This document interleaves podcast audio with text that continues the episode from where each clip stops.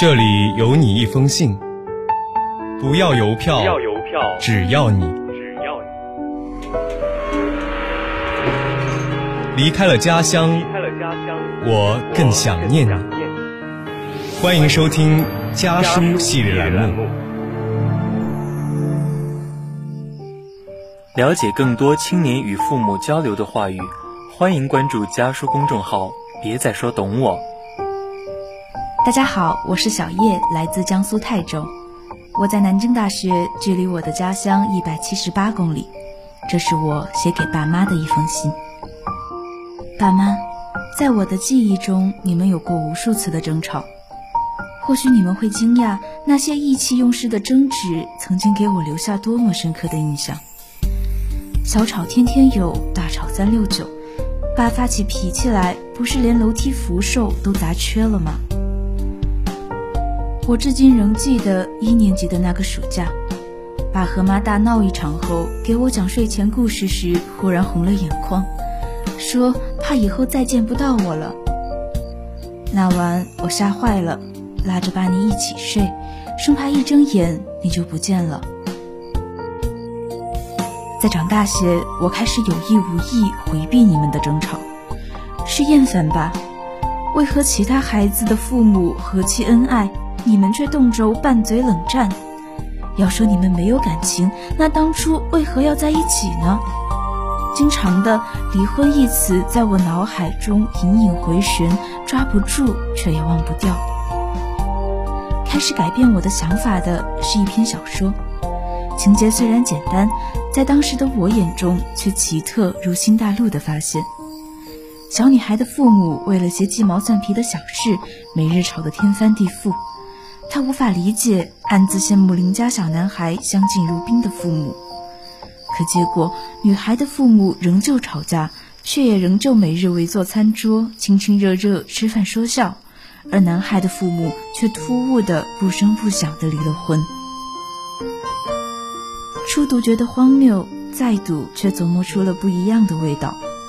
转而望向你们，我忽然发现，每次争吵后，你们竟然就像不记仇的小孩，无事发生般如常笑闹，只在下次争吵时才旧事重提。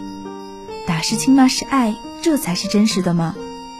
若是把吵架看作家庭生活的一环，那些尴尬的时刻倒也不再难以忍受。以至于我想，或许除了回避，我也能做些什么。让你别给他夹菜了，他又不吃，你这是干嘛？他哪不吃？你瞅。我说你这人就这样，你妈也给人乱夹菜，学的他。听你们吵上几句，我冷不防插嘴：妈学的外婆，外婆学的谁？短暂的沉默后，我们三人轰然大笑起来。记忆里那顿饭吃得格外和谐。这样的家劝多了，你们也似乎有所察觉。每当我开始插话，你们便也默契地调低音量，虽不至于立即消气，却也很少继续吵下去。争吵渐渐成了种调味品，不再影响正餐，而是使食物更有滋味。而适应了你们的吵闹后，我也开始总结规律：火气来得快，去得也快。次次揪着同样几件事不放，争吵的时间也几乎固定在几个节点。像这些告诉你们，并非要你们不再争吵。事实上，若哪一日你们不吵两句，我竟然会觉得若有所失。只是既然矛盾是难免的，不妨放宽心，少吵怡情即可。老夫老妻的，我不在你们身边时，也别往大里闹啊。此外，我也着实感激。是你们让我从对未来不着边际的浪漫幻想里走出来，告诉我真实婚姻里有很多烟火气。也许完美的浪漫是存在的，但像你们俩这样吵吵闹闹的相处，也许才是大多数婚姻的真实模样吧。离家的路很短，回家的路却很长。本期家书栏目到这里就要和大家说再见了。下期将由我和我的小伙伴继续为您带来关于家书的那些事儿。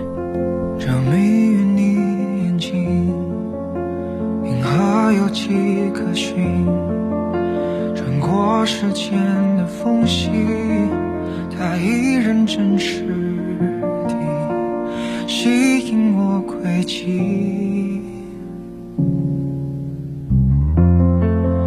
这瞬眼的光景，最亲密的距离，沿着你皮肤纹理走过去，这手臂，做个梦给你，做个梦给你。